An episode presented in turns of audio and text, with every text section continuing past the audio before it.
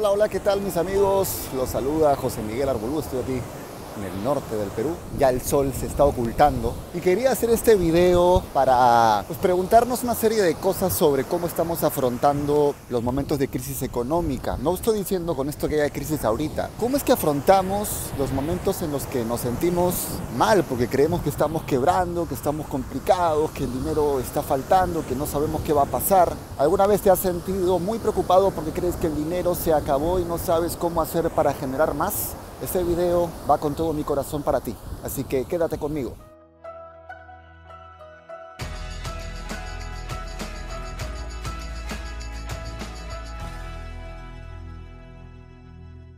Hola, ¿qué tal mis queridos loquillos y loquillas de Revolución MLM? Los saluda José Miguel Arbulú.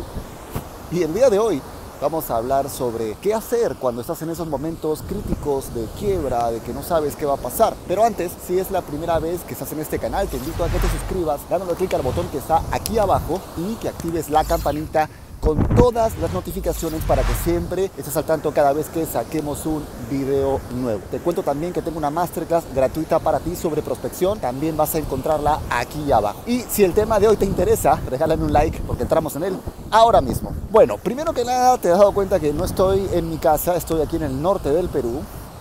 Bichayito, una playa maravillosa al norte de mi país, donde el sol ya aquí se está poniendo. He venido a pasar unos días bastante lindos de desconexión, de tranquilidad. Creo que vamos a sentarnos, ¿no? Vamos a hablar un poco sobre esta situación de sentir que estás quebrado, que no sabes cómo resolver un momento como ese, ¿no? Voy a serles bien sincero. He pasado por momentos también en los que he sentido que no sé cómo resolver una situación de falta de dinero. O sea, que tienes los bancos que te llaman, sabes que no te está alcanzando para pagar lo que tienes que pagar. ¿Qué haces en ese momento? Bueno, en mi caso he pasado por momentos de tener crecimientos importantes en mi negocio, pasado por momentos de bajas, etcétera, etcétera. Entonces lo que quiero que me entiendas es que si bien, claro, no somos exactamente la misma persona tú y yo, pues los sentimientos o sensaciones de miedo pues han estado ahí también y te quiero compartir que hace unos días supe de algo que me dio muchísima pena. La chica que trabaja en mi casa me contó que su hermano había fallecido. Bueno, obviamente no fue el día que tenía que ir, pero cuando ya finalmente se acercó, cuando ya llegó, obviamente le di el pésame y le pregunté qué había pasado. Y resulta que a su hermano, la expareja le había hecho un juicio por alimentos, entonces ya le había llegado la orden de que tenía que pagar una cantidad determinada, ¿no? Y si no, pues había posibilidad de cárcel. Y el chico estaba muy angustiado, bastante desesperado, y esa madrugada le dio un paro cardíaco. Cuando me contó esto la chica, pues la verdad que me dio muchísima pena imaginar una persona joven que por el estrés o la ansiedad, más alguna situación física, fallece de esa manera, ¿no? Eso me hizo pensar mucho en cómo manejamos o gestionamos las emociones cuando se trata de dinero. O puedes pensar, pero qué fácil, ¿no? A lo mejor él lo dice desde un punto de vista muy relajado porque no está en ese momento en que le falta. Sí he estado. Créeme, he tenido momentos en los que no tenía ni 10 soles en mi cuenta de banco y mi cena era pan con palta y huevo revuelto, ahora arroz con lentejas. O sea, sí, me ha pasado. Y tener que pagar tarjetas y todo eso. Pero todo ese proceso me llevó a sacar varias conclusiones que son las que te quiero compartir. La primera de ellas es, ¿cómo es que te relacionas emocionalmente con el dinero? Y esto no es un cliché. O sea, lo que te digo es bien serio. Te voy a decir una cosa. Cuando tenía picos de crecimiento en mi negocio, estaba teniendo más ingresos todavía, la forma en que yo me manejaba con el dinero era con miedo. Porque tenía esta sensación de, si esto se acaba, ¿y qué va a pasar cuando esto baje de nuevo?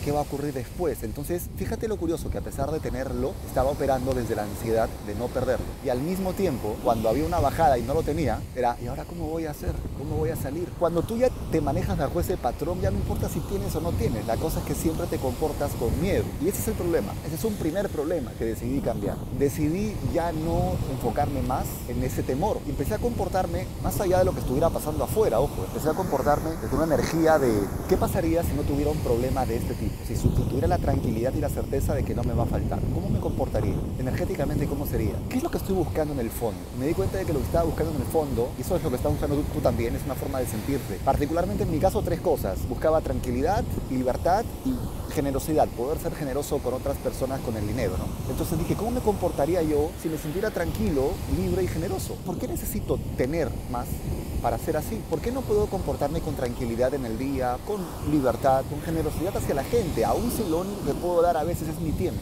Y empecé a trabajar desde eso, ¿sabes? Empecé a trabajar desde eso, eligiendo un estado emocional que fuera completamente independiente de lo que estuviera pasando afuera. Y eso es lo que se llama vivir desde el fin. Partir de que la emoción está dando por sentado que eso ya es una realidad. Esa fue una primera decisión muy importante para mí. Entonces no importaba si tenía o no tenía, empezaba a agradecer lo que ya ocurría. Primero me comportaba como si realmente no hubiera un problema. No quiero decir eso que no trataba de resolverlo. Quiero decir que emocionalmente no me saboteaba más. Y empezaba a pensar en todas las cosas que sí tenía. Decía, ok, tengo mis 5 sentidos, tengo internet, tengo un celular en el que puedo hacer cosas, tengo mi familia, tengo mis amigos, puedo caminar, tengo donde dormir, tengo agua caliente, tengo ropa que ponerme. Y eso muchas veces no lo pensamos y nos quedamos solamente en todas aquellas cosas que no tenemos.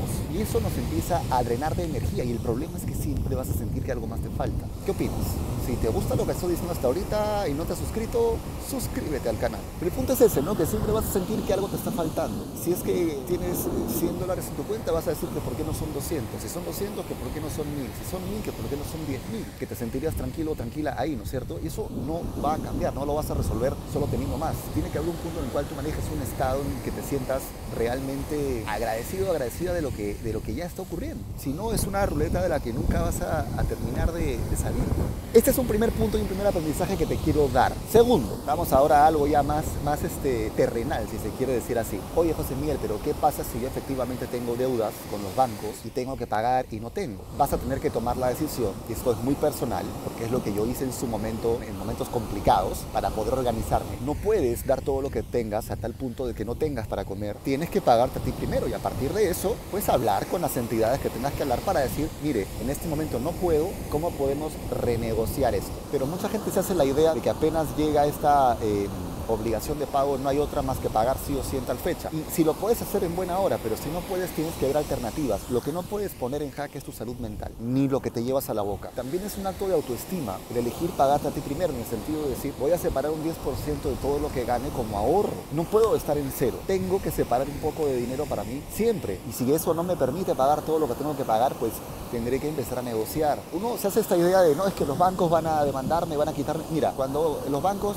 negocian contigo por deuda, valoran el hecho de que tú estés presente, de que estés en contacto. Créeme, el banco no quiere perder un cliente. Entonces, estos dos puntos, energéticamente comportarte como si eso ya estuviera resuelto y, segundo, el elegirte a ti primero y pagarte a ti primero, para mí, como aprendizajes de vida, fueron radicalmente transformadores. No tienes idea, en todo sentido, porque ya no dependía de lo que había o no había en mi bolsillo para elegir sentirme de cierta manera. Y mágicamente las posibilidades de generar dinero se multiplicaban tremendamente. Entonces ahí podríamos hablar de una tercera parte, que es ¿cuál es tu mayor fortaleza? ¿En qué eres bueno? ¿Qué podrías darle al mundo de tal manera que pudiera ser recompensado monetariamente por eso? Hoy en día sabemos que el internet ha democratizado las posibilidades de ganar dinero y te encuentras con gente que vive de su canal de YouTube, niños que tienen canales sobre juguetes, adolescentes con canales de videojuegos, personas con canales de cocina, de historia. Hay de todo. Realmente tú puedes vivir de lo que te apasiona, de lo que amas, si creas contenido bueno sobre eso. Entonces lo que tienes que hacer es empezar a encender la cámara y empezar a hablar de aquello que te apasiona,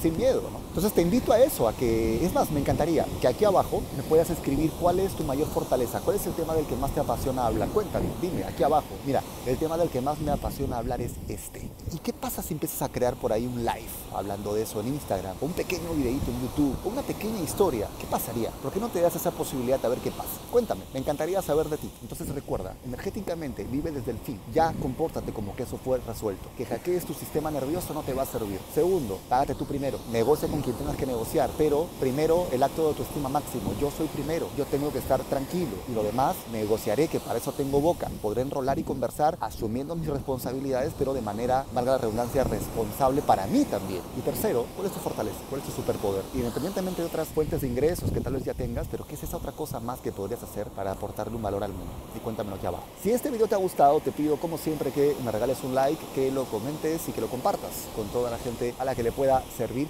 y que si no te has suscrito al canal, por favor lo hagas aquí abajo, y que te acuerdes de que tengo la masterclass gratuita sobre prospección para ti también aquí abajo. Y como siempre te dejo con más material para que sigas creciendo en tu vida y en tu negocio. Hasta la próxima.